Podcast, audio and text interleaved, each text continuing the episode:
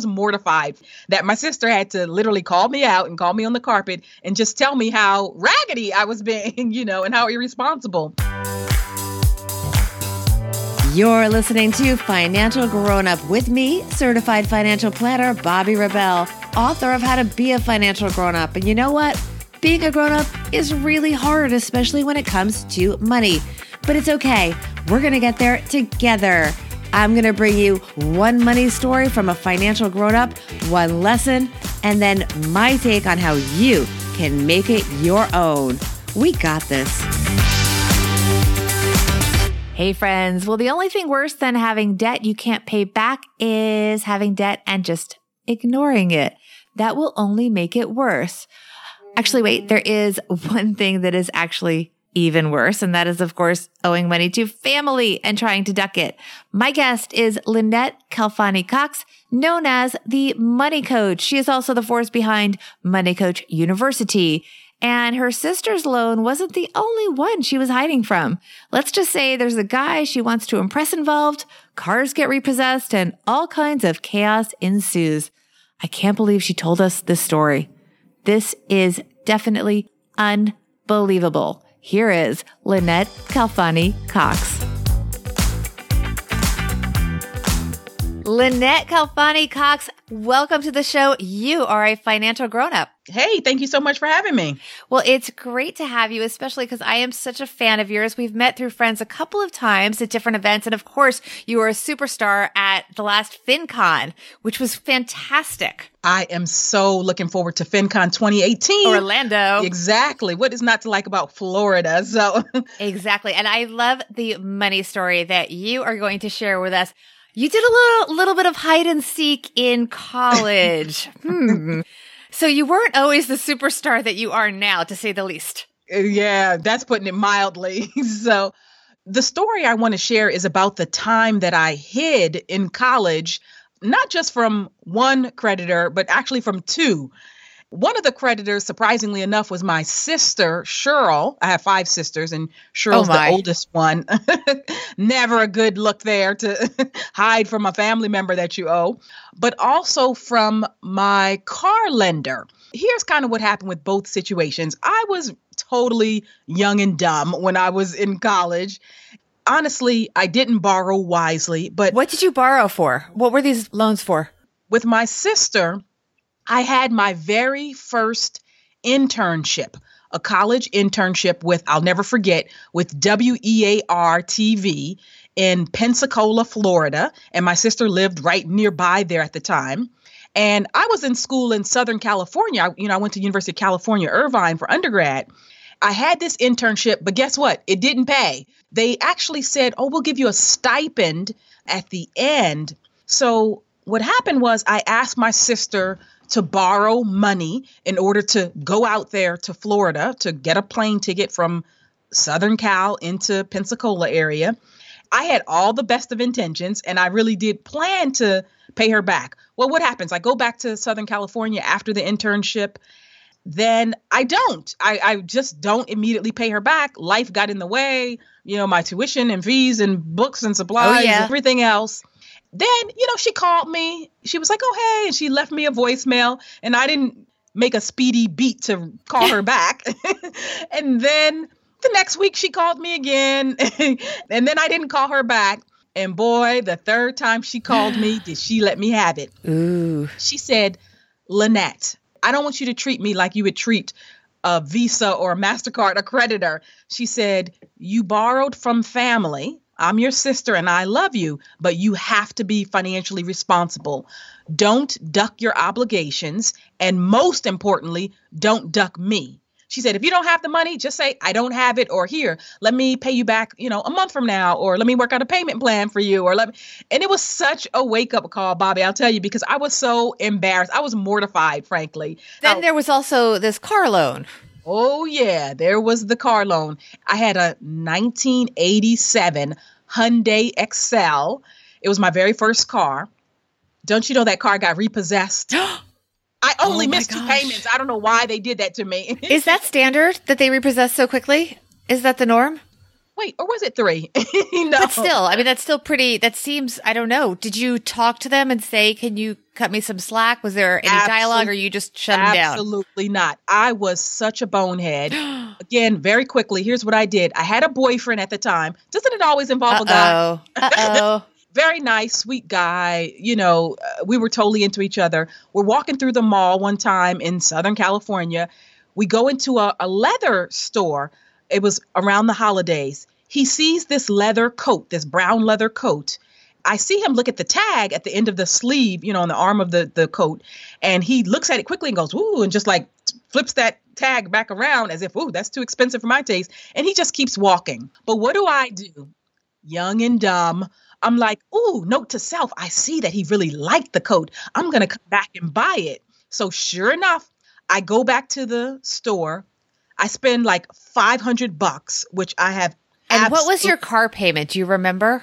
Yes, it was about 225, 250. So we're talking about two months car payments, which Yes. would have prevented the car from being repossessed. Exactly. Oh so my I gosh. totally, I just blew it. I mean, I did not even attempt to contact Hyundai Motor Credit Corp. and yes, they did come and take that car. Rightfully so, of course. And did the boyfriend drive you around everywhere then? you know what? I learned an even bigger lesson because I had to fess up. One day I walked out of my apartment that I had. You would have thought I was Halle Berry. I was such an actress, okay? I was like, oh, "Where's my car?" and he was like, "Oh my God, did somebody steal your car? Where's your car?" You're wearing it. Yeah, Did he have the jacket on? Oh my gosh. So finally, I fessed up. I was like, no, you know what, honey? Actually, I think my car got repossessed. And he was like, what? He was like, what do you mean? And I said, well, to be honest, I didn't pay my car note. He was like, what? He was so shocked. He looked at me. He said, well, how come you, if you didn't have the money for it, how come you just asked me? I would have given you the money. Oh my gosh. And he was a very sweet guy. And I said, no, no, no. And he knew that I was working at the time. I was a dispatcher for AAA at the time in college. He says, well, can I ask, you know, what did you do with your money? And I was like, uh, you know that brown leather coat I got you for Christmas? He was like, yeah. I said, And well, see, I kind of Yeah, he, he wouldn't spend his own money on that. yeah. But he told me something, Bobby, again, that I never forgot. He said, Lynette, I would have never want you to put yourself in the hole for me. It was a wake up call. I mean, nobody who loves you is really going to want you to just, you know, you don't have to spend to impress somebody. You don't have to buy someone's love. You don't have to try to, you know, dig yourself in the hole, quote unquote, to make somebody else happy. It really, it just doesn't work that way.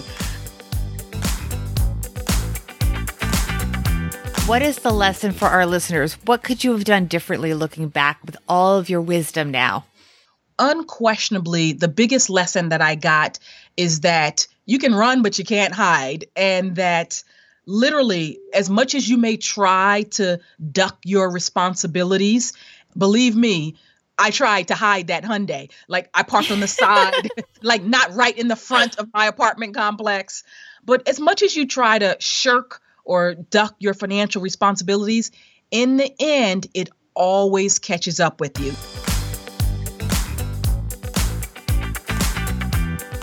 So, for your money tip, I love that you're going to talk about debt because sometimes you do need to borrow money. what my husband and I do before we borrow now, we first ask ourselves three questions. Question one is Can we afford to pay cash instead of borrowing? If the answer is no or not comfortably, then we say, Is this something that's worth borrowing for? You know, we love to travel, but is it worth just like, you know, going into debt, putting it on a credit card? And really, the answer is no for that. But the third question is if you say, yes, it is worth borrowing for, what is the lowest cost source that we can tap to borrow and pay it off the debt?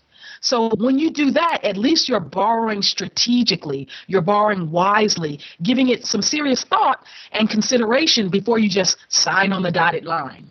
All right, before I let you go, let's talk about moneycoachuniversity.com. Well, I'm doing courses and I'm teaching people everything under the sun about money, about budgeting. I have a course on there, negotiating for women. I have a course about paying for college, um, credit courses, debt courses. So it's really teaching people the nuts and bolts about personal finances, and I, and what I hope is an engaging uh, way, and they have they get lessons. I give them homework assignments, and we kind of make it fun, but it's all video based. So, you know, I write a lot. You know, I've written 12 books, and but everybody doesn't want to read a, you know, a 200 or 250 page book. So watch a video instead and learn. You are prolific. Oh my gosh. I mean, you, 12 books, all these video courses. Amazing. Where can people find you? Well, my free financial advice site is askthemoneycoach.com. Ton of videos on there, 1,600 plus articles. You mentioned I've written 12 books. I'm super proud about that. And then the latest is moneycoachuniversity.com. So, and you know, we're all on social media. Everything is just at the Money Coach Facebook, Twitter, LinkedIn, YouTube, you know, all that good stuff. Instagram too now. Instagram too, everything. I'm on the gram. I know. I don't know how you do it all. Thank you so much for joining us. This has been great. Thank you so much. Thank you, Bobby. This episode was a tough one. My friends, I truly hope you do not have an experience anything like Lynette. Financial grown up tip number one do not duck and cover. If you cannot pay a debt, find a way to work something out. No creditor wants to get zero paid back. They want to work with you. And you do not want them sending your case to a collection agency. No one wins there, and it will wreck your credit score. There is nothing more not grown up than just hoping if you ignore the debt, it will go away. It will not. Financial grown up tip number two make a phone call to the person or business to whom you owe money. Even if you can, make an appointment and go in person. I say that because if you just email, there's no human touch.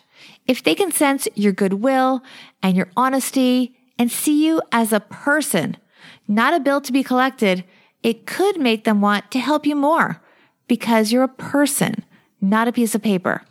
While you should be prepared to tell them what you can pay, in other words, do your math in advance and come prepared, before you actually offer anything, tell them your story and say, I want to work something out. I value your service and you do deserve to be paid. But can you help me out a little here? What can you do for me? And just give it a few minutes. Let them think about it. They may reduce the overall bill. They may propose some kind of payment plan that works for you better than you even would have proposed to them. Even if they don't, move forward, set up something, find a way to pay them something. If you are really tight, a small payment, even if they have to increase down the road. Thanks to all of you for supporting Financial Grown Up. If you like the show, take a minute to rate and review us. And if you have not already, please hit the subscribe button so you won't miss any episodes. And I want to hear from you guys. Get in touch on social media at Bobby Rebell on Twitter, at Bobby Rebell One on Instagram, and don't forget to leave me comments. Go to my website. Please sign up for my newsletter so I can keep you posted on everything going on with the show. No more hide and seek, my friends. I hope you guys enjoyed Lynette's story as much as I did, and that we all got one step closer to being financial grown ups.